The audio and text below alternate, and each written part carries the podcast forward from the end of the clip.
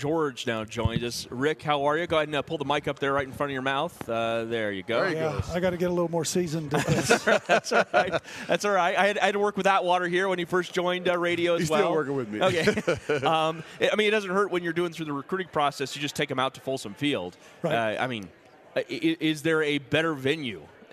Look, I've, I've always said that uh, CU's got the best drop backdrop in all of yes. college athletics. You know, with the Flatirons right there, and you know, you we ought to be able to recruit at a very high level at, at that place. Not only do we have uh, you know the great view in the background, but you know what we're doing on campus, our new facilities, and you know Boulder, Denver, this region of the country.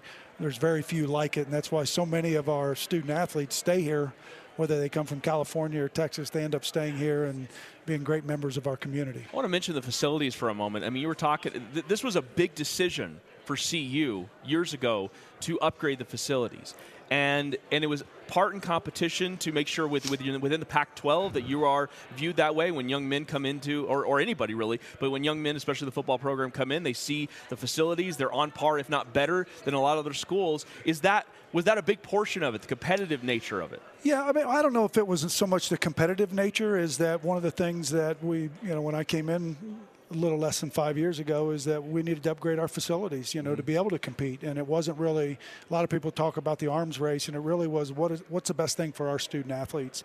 And this facility that we built is benefiting all of our student athletes. We've got this indoor track that we just had the fastest time in in Colorado history mm-hmm. for a female runner, run a 4:36 on that surface. We had you know 20 uh, some schools that came in from uh, uh, the region and around the country. Um, you know, we've got a sports medicine center that's open to the public on the second floor. There's just so many things that benefit all of our student athletes. And when you can sit with a recruit's parent on the fifth floor where I'm at, uh-huh. and three floors below you, if your if your son or daughter gets injured in any way, there's an MRI, there's an X-ray. We can know the nature of their injury immediately, and that is valuable in the recruiting process for all of our sports.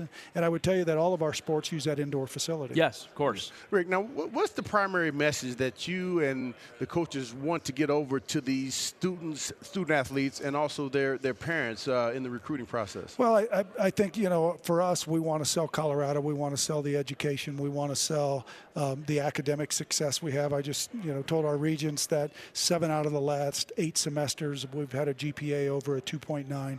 We're graduating our